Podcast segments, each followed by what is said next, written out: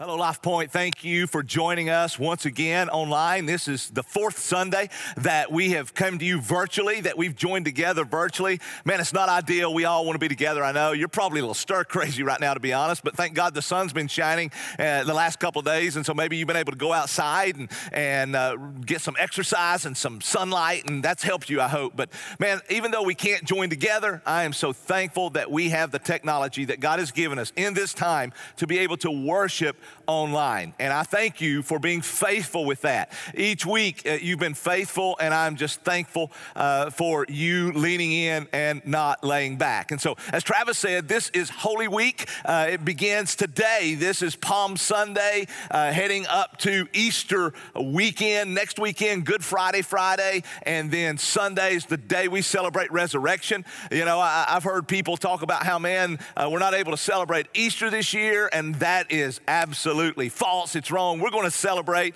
We're going to do it differently, but we're still going to celebrate. Nothing can stop us. Nothing can stop Christians from celebrating the resurrection of our Lord and Savior Jesus Christ. And so we're going to celebrate, and please join with us uh, as we celebrate Easter. As a matter of fact, if you will go online, uh, you can find on our website different resources. You'll find a Holy Week guide for you and your family. Uh, you'll find different resources that, that you can use to invite people to watch with you. Start a watch party. Uh, you can make signs, put on your mailbox with our website, you know, get creative. Do the, the chalk the walk thing and put our website, our, our online, so that people can join you. Share everything. So this is a great week to really, really, really invite your friends, your neighbors, uh, your coworkers, everybody to join with you next week. All right. So so get online, look at all those resources. We'll be using social media to post them out. Please connect with us on social media like never before because that's the way we communicate with you, okay? So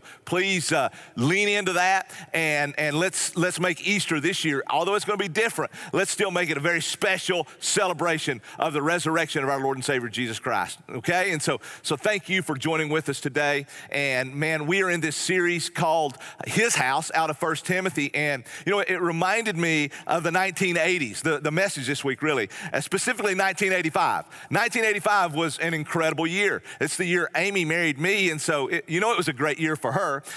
Now, I, I, although you're not with me, I can hear the laughter out there. I hope I can. So, but 85 was a great year. Not only was it the year that Amy and I got married, it was the year that that John Fogerty released his hit Center Field. Uh, you can remember it if you were uh, grew up in that time frame anyway. I mean, the lyrics weren't that complex, but they were real catchy. I, I wrote them down, and I, I just want to I, I want to sing them to you, but I'm going to spare you. All right, I'm going to make your Sunday or whenever you're watching this, I'm going to make it uh, better for you. It's Sunday right now, and so so I'm, I'm not going to sing it, but I, let me read some of these lyrics. It's, it's going to get it ringing in your in your ear. It says, "Got a beat up glove, a homemade bat, a brand new pair of shoes." I want to sing it so bad. You know, I think it's time to give this game a ride. Just to hit the ball and touch them all. A moment in the sun. It's a gone, and you can tell that one goodbye. Put me in, coach. I'm ready to play today. Put me in, coach. I'm ready to play today. Look at me, gotta be center field. Now, you're welcome that I did not read that, but man, uh, if you grew up in the 80s, then that's an earworm right now. You're going to be thinking about that song my entire sermon, probably, uh, probably the rest of the day. So you're welcome for that as well. You know, as we jump into this series, back into this series today, let me let me tell you what that uh, song is spot on. The reason that that spot, song is spot on for today, because uh, today our bottom line is getting the game all right? Get in the game, put me in, coach.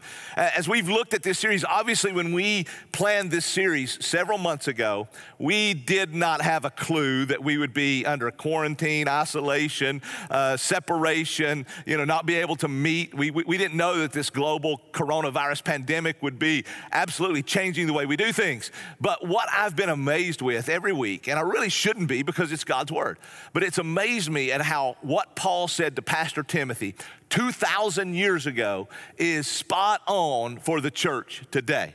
You know, in, in chapter one, Paul basically, we looked at, he said, cling to the gospel. And that's what we need to be doing as a church right now. We need to be clinging to the gospel. Uh, also, in chapter 2, 1 through 7, uh, we looked at Paul telling Timothy to cling to prayer the importance of prayer, and we talked about that. And so today, what we're going to do is we're going to bounce to chapter four. And chapter four is so spot on, but the reason we're going to bounce is because there's some things in the rest of chapter two and chapter three, some great opportunity for me to share with you some vision of deacons and of elders. And I really want to do that when we're all together, all right? So we're going to come back to it, but right now I want to bounce to chapter four, which is so spot on because he's going to say, Get in the game, put me in coach, all right? And so uh, there's never a time for believers to back away. There's never a time for believers to ride the pine. Always believers should be shouting, Put me in, coach, especially in this moment. We should be leaning in, we should be getting in the game. And so when we look at 1 Timothy chapter 4, we're going to look at three things about this passage uh, that I think Paul clearly says to Timothy to tell the church, and he's telling you right now. This is God's word. It's good for all people, it's good for all places, it's all time, good for all times. It's absolute truth. And he wrote it to them, and he wrote it to you and to me. And so, so let's look at this. And the very first thing that we're going to see Paul say is stay in the game okay? Stay in the game. Now, let me read it and see how Paul tells Timothy to stay in the game uh, as, we, as we look at this. So I'm going to look at 1 Timothy chapter 4, verses 1 through 5. And here's what he says Now, the Spirit, talking about the Holy Spirit, expressly says that in later times, some will depart from the faith by devoting themselves to deceitful spirits and teaching of demons, through the insincerity of liars whose conscience, consciences are seared, who forbid marriage and require abstinence from foods that God created to be received with thanksgiving by those who believe and know the truth. For everything created by God is good, and nothing is to be rejected if it is received with thanksgiving, for it was made holy by the word of God and by prayer. Now, Paul says that the Spirit expressly revealed that in later times there would be many who would fall away from the faith. Now, when we look at this later times, it doesn't mean a couple of weeks or a couple of months before Jesus' return. We start thinking about later times and we start thinking about the things that's going to happen in later times. And I think our minds can drift to just the moments before Jesus returns, maybe a couple of weeks or a couple of months. That's not what later times are in Scripture. Later times in Scripture refer to the time between Jesus' ascension into heaven 2,000 years ago and his return, whenever that will be. So we are living in later times today. Paul was living in later times as well, right? So it's that time between Jesus' ascension and Jesus' return. And here's what Paul said Paul said that many, according to the Spirit, the Holy Spirit, many would fall away from the faith during this time. Okay? Now, what I want you to understand and what I really want to drive home is falling away from the faith does not mean Christians lose their salvation, okay? The Bible's clear about that. The Bible doesn't say that we can lose our salvation. Matter of fact, it drills home the point that we are secure, that true believers persevere to the end, okay? So, so that's not what he's talking about. But we have all seen people, some of our friends even, we all know people who have fallen away from the faith, right? I mean, we, we hate it. Uh, they fall away. Man, they were maybe even baptized, joined a church. They were doing great, but they fall away, okay? And, and, and it, it's disappointing for us, but it shouldn't be surprising because Paul said, the Spirit said this would happen, okay? So it should disappoint us, but it shouldn't surprise us. You know, it's been sexy, it's become sexy in today's world for people to go public with their deconversion story, really. You know? I mean, we are about conversion. We want to see people convert to Christianity, right? We, that's what evangelism is all about. It's about sharing the gospel and letting God uh, use that as we share to open people's eyes to see and their minds to understand, their hearts uh, to receive the word and, and convert to Christianity. Well, there's all, all kinds of folks now that go public with their deconversion story. It's people who once claimed Jesus and who go public and they say, you know what, I, I saw the light. I mean, I, I, was a part of this Christianity, but it, I, I've really learned that it's archaic and it's, it's intolerant and it keeps people, all these kind of things. And, and, and we've even seen uh, well known pastors and Christian speakers deconvert. People like Rob Bell.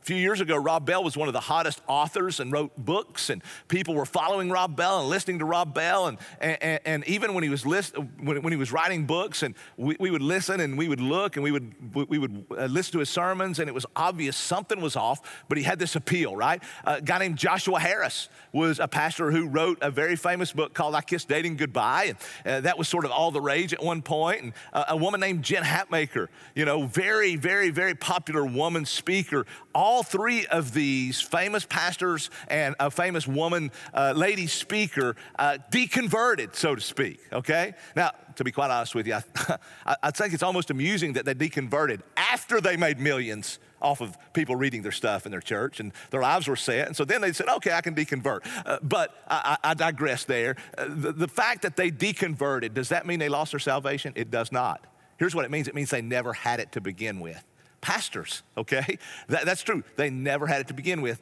Don't don't don't just listen to what i say. Here's what the book of john says. John i'm sorry the, book the book of first john uh, first john chapter 2 verse 19 first john 2 19 says this they went out from us but they were not of us. For if they had been of us, they would have continued with us. But they went out that it might become plain that they all are not of us okay? Now, John, eh, eh, uh, in First John, we're told that people that go out never were a part of it. He, he, doesn't say, you know what, they had it and they lost it. You know what, they were with us and then they went away. He says, no, they never had it to begin with okay? They didn't lose it because they didn't have it, even pastors, okay? And so when you see people who fall away, uh, time will tell, right? We all have times of when we're when we're just not, you know, 100%. I understand that we all have times when it's not less mountaintop experience and we struggle. I get that. That's not what we're talking about. But people who walk away, who don't want anything to do with church or, or, or, God, they, they didn't have it to begin with. It's important that you know that. And why do I, I talk about that? Because that was what was happening in Ephesus. It's not new. It was happening in Ephesus. You had people who had came to faith, and or, or I'm sorry, people who had claimed faith, and they were a part of the church and they were walking away for many reasons. But Paul points out one major reason in the scripture that we read today, and that reason was false teaching. He said you had these false teachers that were liars right? I mean, they were teaching something that at one point they knew was not correct, but their conscience had become seared because they had kept on teaching a lie, right? And so Paul said what they were doing was they were leading people to tap out. They were leading people to tap out by, by talk, talking and teaching about things that were in, untrue, not biblical. Like, for instance, if you really want to be holy, if you really want to be right with God, you can't get married.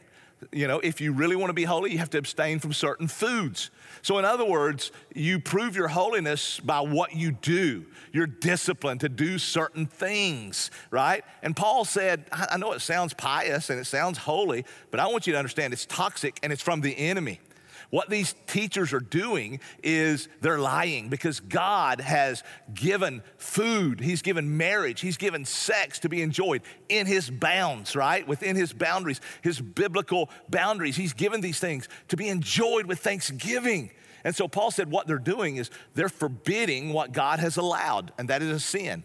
So we got to get this because it still happens. This type of legalism, it still happens when people forbid. They say, well, you shouldn't do this but God didn't forbid it, right? They're forbidding what God allowed. And it's just as much a sin to forbid what God allows as it is to allow what God forbids, okay?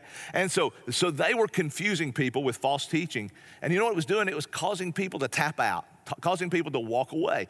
Maybe you've got some friends that that you've seen that you've been very excited about even when they were a part of church or when they got baptized or whatever, but they've walked away man, they, don't want really anything to do with Jesus or with church. They've walked away, and it's like I said, it's very disappointing, and your heart hurts for them. And maybe you you you have that, and, and you you have friends that have have done that. You've seen friends that have done that. But what we have to understand, sometimes it's because of, of false teaching.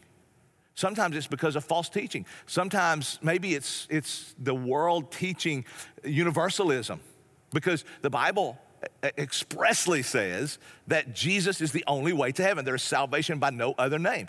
Jesus says, I'm the way, the truth, life. No one comes to the Father except through me. On and on and on and on, right? There is one mediator between God and man. It's only through Jesus. But you see, in our world today, that, that doesn't sound very tolerant, does it?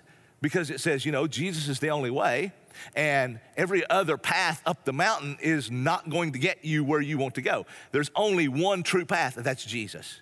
And so the world today says that's intolerant, and we as Christians are, are intolerant for even teaching that. And so many people believe that false teaching and fall away. Maybe it's the false teaching of, of relativism right? I mean, what's right for you? And it doesn't have to be necessarily truth, my truth, and all this kind of stuff. It's caused people to fall away. Maybe, maybe it's the health and wealth prosperity gospel. It's caused people to fall away because what was promised there doesn't happen. It doesn't come true. There's no substance there. And so maybe it's caused people to fall away. So maybe it's false teachings that your friends have heard. But you know what? I, I think this word is spot on for today because right now is a different time in our world. I mean, right now, there's all kinds of, of teachings out there that people can go see, and maybe they can watch false teachings online. But right now is a different time. We can't meet together.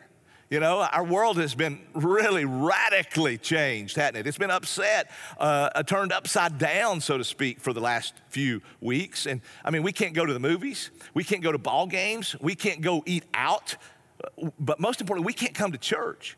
And so, right now, is a time when a lot of people, if they're not careful, can begin to drift away.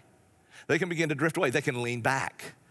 You know, well, I, am not going to go to church, and maybe they don't get up on Sunday to watch live, and uh, and then you know maybe I'll watch it later, and before long, after a few weeks, it's like it's not even in my schedule, it's not really in my mind, and uh, man, I, I'm not meeting with folks, and so uh, I'm watching lots of TV and lots of videos, lots of Netflix.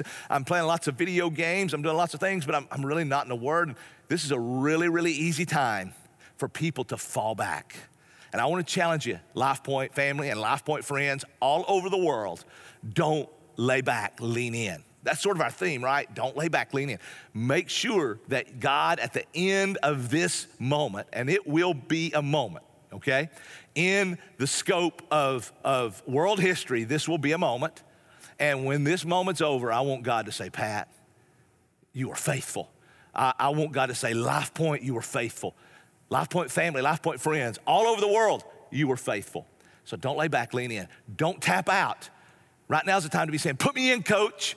I'm ready to play, right? I'm ready to play. This is a great challenge, but it's also a great opportunity. It's a great opportunity to be an ambassador, to give the hope that we have in Christ. But you can't do that if you're riding a pine. So right now it's time to say, Put me in, coach. Put me in. Stay in the game, Life Point. Stay in the game, Christian. Stay in the game, believer. Stay in the game. Stay in the game. That's what I think Paul is saying here. Stay in the game. The second thing I think he's saying is train for the game. Train for the game. Let's look at 1 Timothy uh, verse chapter 4 verses 6 through 10. Look at what Paul says here. If you put these things before the brothers, you will be a good servant of Christ Jesus, being trained in the words of the faith and of the good doctrine that you have followed. Now, see, there's obviously false doctrine because he, he contrasts that with good doctrine, okay?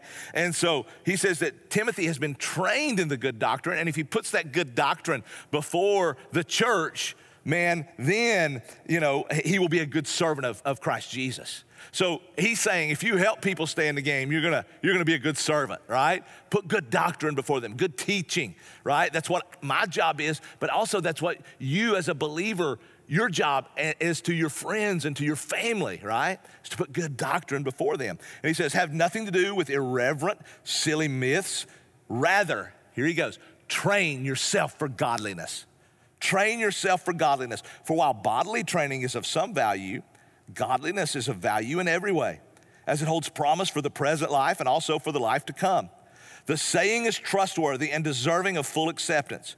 For to this end we toil and strive, because we have our hope set on the living God. Wow, what a phrase. We have our hope set on the living God. That should change everything about how you live and view this moment. Your hope is set on the living God, who is the Savior of all people, especially of those who believe. So, when we come to this part, Paul challenges Timothy to train for godliness, train for the game, train for godliness. Now, the games, uh, you know, were very important athletics as they are today in our world.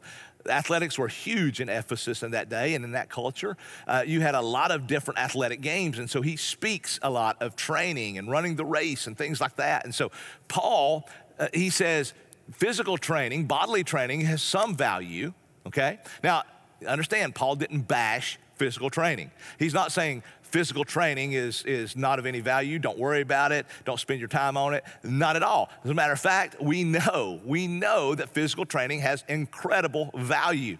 This is our body that God has given us. We should be a good steward of the money that God has given us. We should be a good steward of the friends that God has given us. We should be a good steward of the family, of the job, of the home, any, everything God has given you, including your last heartbeat, it's from God. If God wouldn't have given it to you, you wouldn't have it. You didn't just get it, okay? God allowed you to have it. He gave it to you, and we're to be good stewards of God's stuff, right? We're to be good stewards of all we have in our body, belongs to God. And so we should be good stewards of that body. That means we should be as physically fit as possible. I mean, I understand that. My undergrad degree is in health, uh, is in health and, and physical, edu, physical education, right? And so I, I know a little bit, not because the way you would look at me, you would say I don't know, but my mind knows, right, the value of physical training and nutrition. Paul says it has value, but listen, I also know that it's limited in its value. You know it's limited in its value right? I mean, I mean, you can have the, you can work out till you have the body of, of a Greek god. I mean, chiseled. And you can still be broken in your soul. You know that. I mean, you can run a four minute mile and you can still be lonely and angry and bitter, right? You can be frustrated, you can be hopeless, and, and be so physically fit that you can run forever almost. I mean, think about it. You can do more burpees than a Navy SEAL. You can work out so much that you have an incredible six pack on your stomach, right? But let's be real. I mean, about three to four weeks into a quarantine a few pans of brownies later, you got a keg again, right? It's limited. Physical training is of great value and we should do it. We should try to keep our bodies in shape, not because we're going to live longer if we do, right? That's established. God's word says that He established basically our birth date and our death date. So you won't live longer. Don't think, man, I'm going to work out so I can live longer. But here's what I promise you you can feel better you can be more effective in ministry for the Lord if you are healthy, okay? And so, so we should work out. We should uh, uh, be physically training when we can. We should have proper nutrition and all that. But, he says, godly, uh, uh godliness has value for all of life. Training for godliness has absolutely ultimate value, right? Think about it when I train, if I, when I train, I should say, not when's not the proper word because I'm going to be honest with you. It's not like I go to the gym a lot, okay? I wish I did, but I, it's not like I, I, go get on the elliptical or the, or the treadmill or whatever. But, uh, you know, if I were to do that, that would affect my body.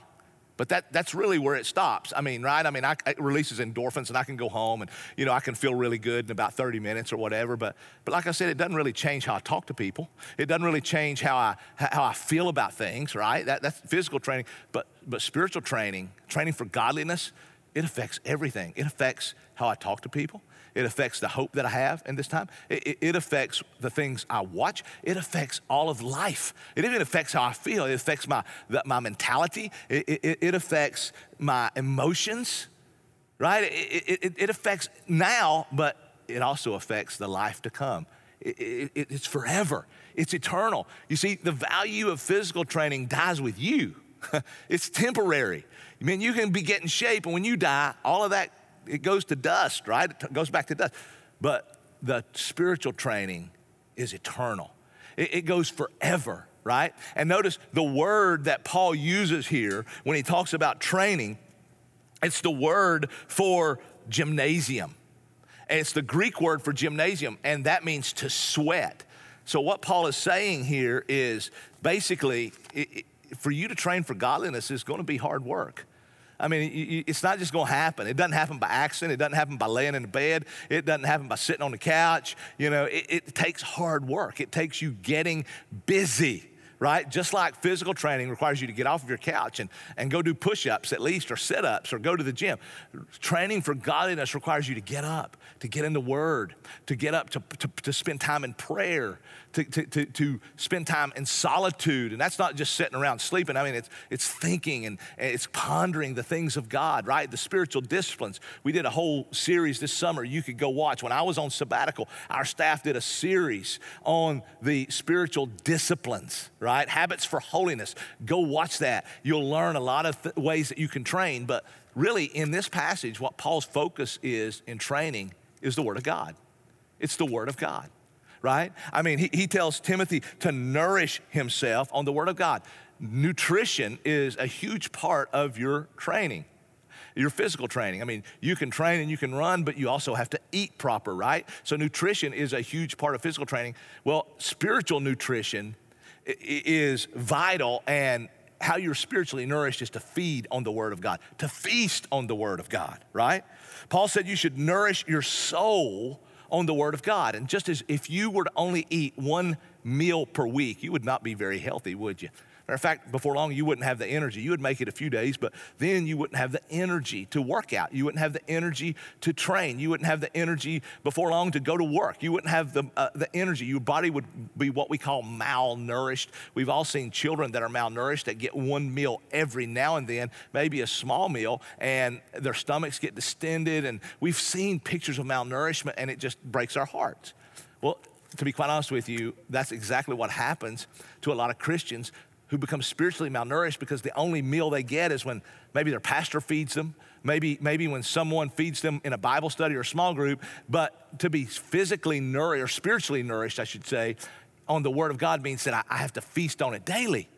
I have to have some nourishment, nutrition daily. So here's what Paul is saying. You know, uh, Paul is saying that training for godliness is hard work. You got to sweat, and so it means getting up and getting in the Word on a daily basis. It means making a commitment to lean into worshiping online. Even when you're home, uh, even when we can't join together, we still, we're committed to worship because I'm physically, I'm spiritually training. I'm committed to worship. I'm committed to giving because I'm spiritually training.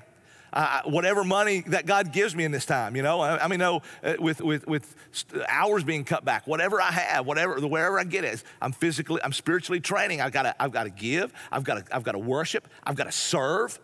We're spiritually training, right? I'm nourishing myself daily on the word, right? And so that's what Paul is saying here. And you know, training, here's what I want to stop and say how's that spot on for this moment?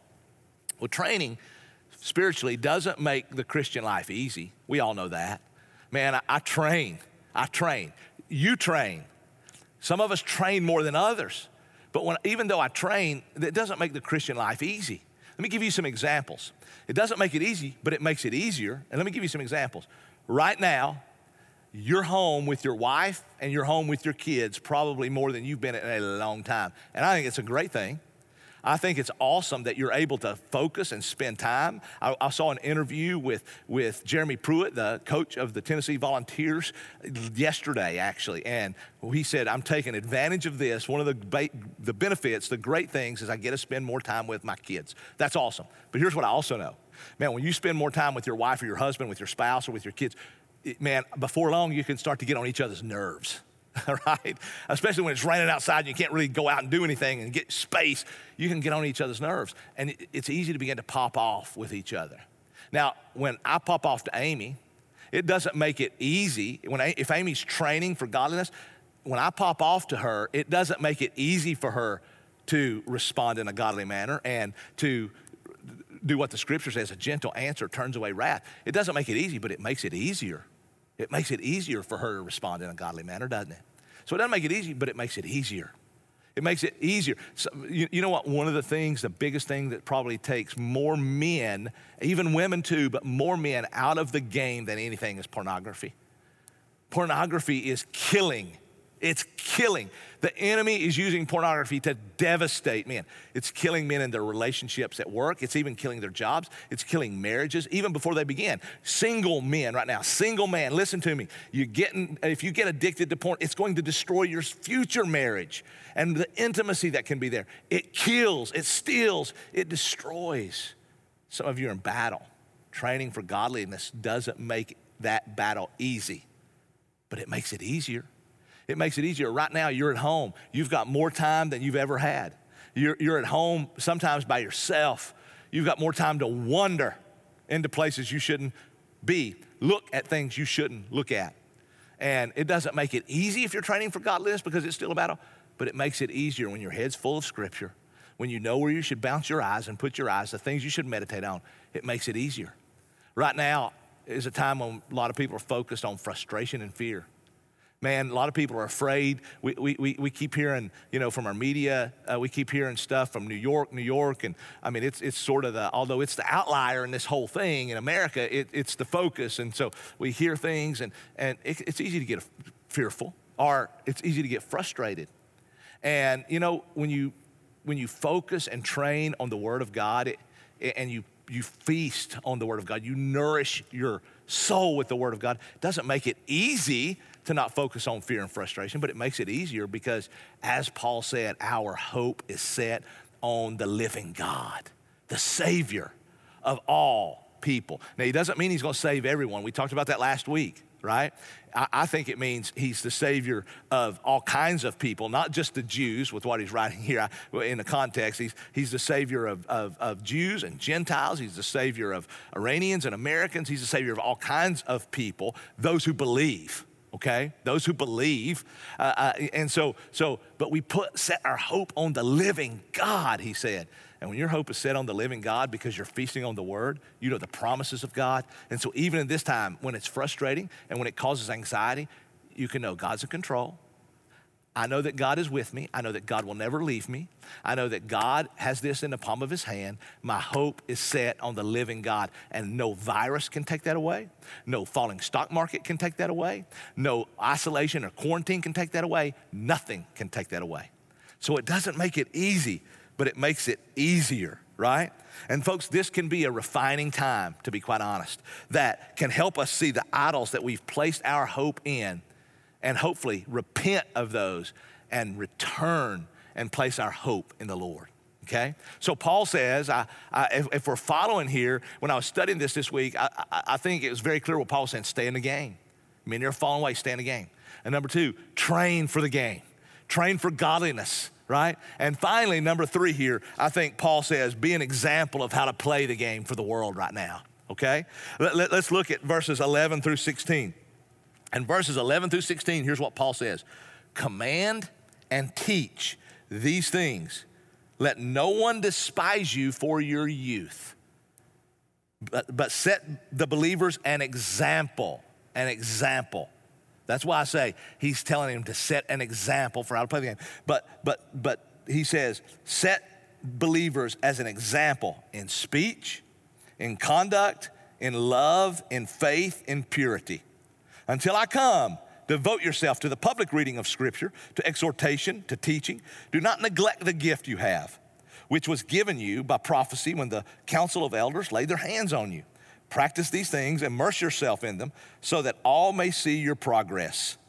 Keep a close watch on yourself and on the teaching. Persist in this, for by doing, for by so doing, you will save both yourself and your hearers. Now, here's what Paul says. Paul says, set an example. He, first, he told Timothy, he said, don't let anyone look down on your youth.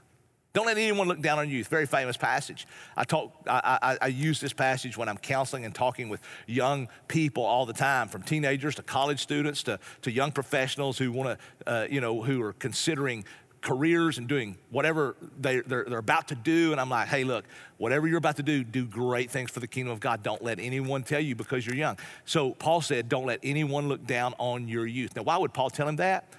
Because I think there were people who were looking down on Timothy because he was young. Scholars believe that when Paul wrote this to Pastor Timothy, he was probably in his late 20s to early 30s. So there were probably some people in the church that were saying, you know what, Timothy, I got socks older than, than you. you. You don't really need to be the one who's teaching me deeper things. You probably got some older folks that were saying, I, I, you don't need to be teaching me deeper things. There could have been some people in the church jealous because Paul uh, placed Timothy in charge of pastoring the church. And so, so he probably had all these people saying, he's too young, man. He's still wet behind the ears. I mean, he, he, he doesn't need to be teaching deeper things. Now, on top of that, can you imagine following Paul? You've heard it said that you don't want to be the man who follows the man, right? I mean, in other words, can you imagine? Think about this, all you Alabama fans out there. Uh, can you imagine being the man who follows Nick Saban? You are set up for failure. There is no way. There is no football coach except a desperate football coach that's going to follow Nick Saban because a, a, a, no, you can't win. You can't go higher than the program has been. There's no way you can go higher. There's no way you're going to be ranked. I mean, what, what, well, I'm going to take us to be ranked number one multiple years and have the best recruiting class. He's done it. I mean, what are you going to do? Can you imagine following Bill Belichick in New England? I mean, there's no coach in his right mind that would do that unless he's just desperate and needs a job. And so, so you don't want to be the man who follows the man. Think about Timothy. Timothy followed Paul. Paul started this church and he put Timothy in charge. So Timothy's young, he's intimidated, he's, you know, stressed. I mean, he feels inadequate. And so Paul comes in and says, Whoa, Timothy, whoa, whoa, whoa, whoa, you need to set an example. You need to set an example of what it is to play the game and do that by earning their respect. Earning their respect, Timothy, not just by what you say, but by how you live. In other words, make sure that the scripture sets how you live, and people will see how you live and they will say, hmm, hmm, this guy's onto something, man. I respect him, I'll follow him. Not just because of what he says, but by how he lives. Right? I mean, and so he says, set an example in, in your speech. Timothy, set an example in your speech right? I mean, uh, let them hear you not have a foul mouth, right? I mean, I, I, don't necessarily think that was what Paul was encouraging Timothy to do because I don't think he necessarily had a foul mouth, but that would be something that he would say to us. Say, your speech should be an example of how to play this game. But it's not just limited to being a foul mouth. What about being a negative mouth, being a gossiping mouth? Right? I mean, the things that you talk about, the things that people hear you talk about. My wife has a saying with my kids, and I hear her say it, and she got it, I think, uh, a few years ago out of one of their children's devotionals. And, and her saying is, Is it kind? Is it helpful? Is it true? Now that I'm working at home, I have my home office, and I go in, I close the door because they're, they're, they're doing school right now, they're doing this stuff. And so I close the door, and every now and then, you know, my kids, they're, they're 12, 13, and 13, and they are, are, you know, every now and then, one will say something and then they'll, the, the other one will come back. And so I hear Amy say, Is it helpful? Is it kind? Is it true? Is it helpful? Is it kind? Is it true? Man, that's a great, great, great filter, isn't it? What we say. Is it helpful? Is it kind? Is it true? Is it godly? I mean, so he said, Timothy, what's your speech? What's your conduct? You know, how, what do people, how do people see you live? What do they see you live for? What's your, what's your love? Do people see that you love people by how you serve people? You know, he talks about faith. This could be faithfulness, be a great word for today. Are, are the, is the world going to see you remain faithful in this time? Are they going to see you remain faithful? Are they going to see you drift? It could mean faith. Man, my faith is growing, right? Uh, purity, which would mean sexual purity, right? Basically, here's what Paul is saying a person with the Holy Spirit of God should live different. They should think different. They should speak different. They should love differently. They should serve differently, right? He says, Timothy, set an example because you're going to be criticized, but let people see what you do. And when people see what you do, that will give what you say validity. That's why it's so important. Right now, think about it. There's so many people in our world, and Uh, if you're a Christian, you, you have a responsibility of, of, of sharing the gospel, of, of, of being ambassador for the kingdom of God. And I know that some people might criticize that just simply because, you know, you're, you're, you're a Christian. And so Paul's words are so spot on because right now he's saying, hey, listen, let people see you be faithful in this time. Let people hear what you say be different than what the world is saying, right? Watch what you write on Facebook. Watch your post. Don't let your post be bashing someone all the time or negative all the time. Let your post be uplifting, right? Let your, post, is it helpful? Is it true? Eh, you know, is it right? Is it godly? I mean, watch what you say, watch how you live. Are people seeing you serve people? Are they seeing you be selfish? Are they seeing you be sacrificial? Are they seeing you lay back? Are they seeing you lean in? Be an example. That's a great word for us today. And then Paul tells Timothy to devote himself to the public reading of Scripture. Again, here we go with Scripture. Train for godliness, what's his focus? Scripture. People don't respect you, Timothy. We'll make them respect you by how you live, and then devote yourself to public reading of Scripture. Now, let me, let me, let me back up for a moment and, and explain that. The reason he was saying devote yourself to the public reading of Scripture is because remember the time they lived in. The New Testament's being written, okay? They had the Old Testament, but there, there wasn't uh, the Old Testament translated into bound copies. It, even they didn't even have scrolls for every home, right? At that day, they had maybe one per village. And so the way they got the word was the public reading. And so he's saying, fill the people with Scripture, remain in the Scripture, lead from the Scripture, speak from the Scripture. He's saying, Timothy, you don't have experience, but you've got the Word of God. Okay? And so I would say to you right now is set an example for how to, to play the game. Set an example for what it means to be a Christian, by, by what, for, for what it means to love and walk with the Lord. And how do you do that? Let Scripture saturate your words. Let Scripture saturate how you live and determine how you live. Okay? Uh, let Scripture determine your conduct, your love, your faith, your purity, your words. Stay in the Word. And then he, he says, uh, he, he tells Timothy not to neglect your spiritual gift. In other words, he says, Timothy, stay in the Word and serve. Stay in the Word and serve. Listen, you want people to respect you? Set an example. How do you do that? By letting them see the Word saturate your life and letting them see you serve. Every Christian has at least one spiritual gift a, a spiritual gift is, is the empowering, supernatural empowering of God on your abilities and, and skill set to be used for His glory. Okay? Every Christian has at least one, maybe multiple. And whatever it is that God has gifted you to do, your talents, your skills, your desires, and then He infuses those things with His Spirit to give you power to use that for His glory. So He's saying, let Timothy, let the world see you be saturated with the word and serve the world by the power of God. The word, it's so important, right? And so Paul says this will save you and others. Now, a lot of scholars, you know, and, and, and commentators, they, they get sort of, you know, uh, there, there's, there's a lot of different thoughts on what he means by save you and save others. And obviously, we know from Scripture, this is why it's important to know the whole of Scripture, right? We know that it's not saying that, you know, doing these things will save Timothy or his people. Or, or people.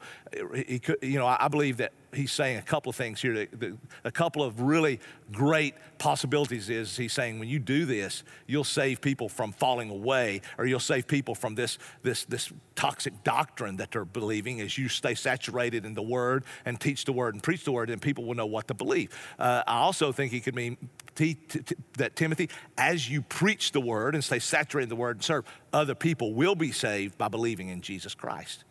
Okay? And so church here, here's the importance of the word is so is so amazing in your life okay?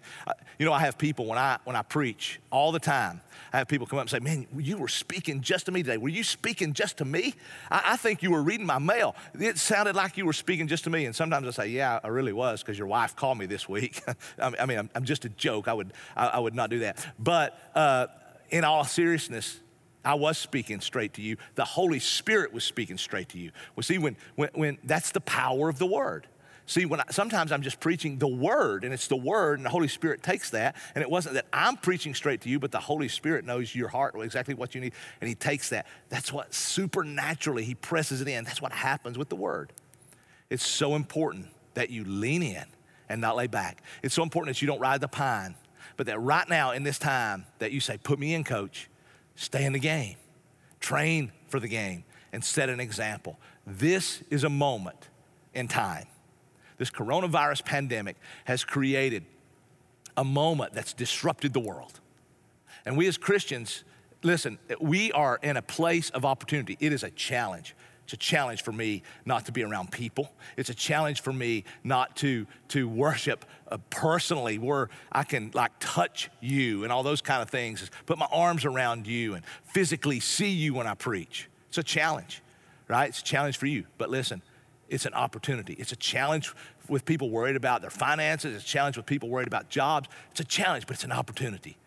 It's an opportunity for Christians to be faithful, to, to, to, to get in the game, to stay in the game, to be an example for how to play the game, to train for the game. It's, it's an opportunity for us to make a huge impact by people seeing the reality. And as Paul said to Timothy, set an example.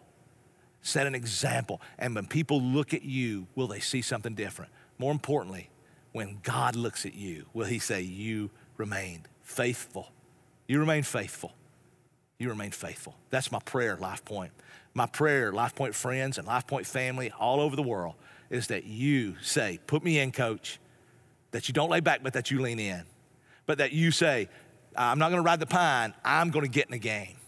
And you train and you set an example and you stay strong in this time. And if you will, God will not only bless others, but He will bless you.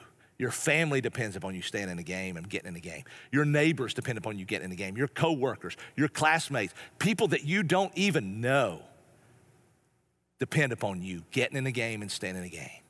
So, Life Point, friends, family, watching from all over the world, I want to pray for you right now.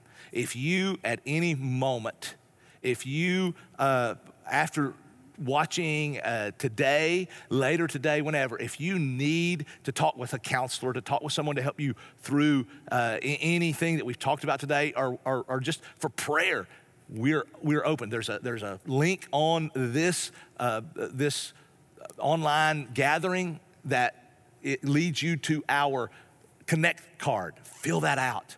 You can email us. You can call us. We're here. Call us and talk to us, right? We would be glad to help you process and walk through anything that will help you in this moment. Stay in the game, get in the game. Maybe you're not a believer. Listen, if you're not a believer, there's no time like right now, like this time. Call us, email us, fill out that card, let us know, okay? I want to challenge you also stay in the game in your giving. I have been blown away by how faithful that you've been and I challenge you to stay in the game by giving online. Uh, if you don't know how, then you can call us and we'll help you, or you can bring it to the church. You can, you can mail it to the church, but stay in the game with your giving. Don't let anything cause you to be unfaithful with worship, with giving, with service. God bless you, Life Point. I love you. Uh, I look forward to the day, hopefully not far away, a few weeks away, hopefully, when we'll be able to join together. Until then, Let's get in the game. God, I love you. Thank you for your grace.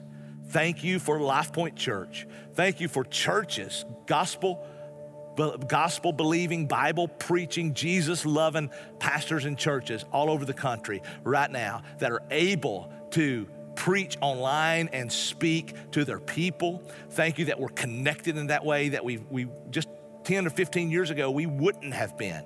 Father. But thank you that we are. Thank you that we still get a, to preach, encourage, pray for, pray with, worship, meet in Zoom groups. God, we still get to give all these things so that your kingdom, your kingdom can advance and, and, and Lord, people can be saved and Christians can be encouraged. Thank you, God, that we have that opportunity. And I pray that we Christians would not lay back, but we would lean in, that we would not ride the pine, but that we would get in the game, that we would say, Put me in, coach. Put me in.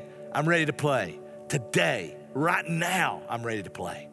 God, I pray that anyone who doesn't know you, that the Holy Spirit of God right now, that you would convict, that you would draw, that you would compel, that they would call, that they would fill out the card, and that, that, that we would be able to talk with people and, and people today. Thank you that your salvation is not limited to coming to a, a, a, building. Thank you, Lord, that it's not about the building, the church is the people. And thank you that, that they're scattered right now. Thank you that your salvation is not about coming to a building, that worship is really not even about coming to a building. Yes, you do tell us to come together, and we do, but thank you that worship is about living life. And I pray that we would live our life by, by setting an example in the game. We love you, we praise you. Lord Jesus, we pray, God, right now, that you would help our church and all Bible believing churches and all gospel preaching churches, all Jesus loving churches to rise up in this moment and, Lord, to literally be an example of what it means to walk with you and let many people come to, to know you as a result. In Jesus' name, amen.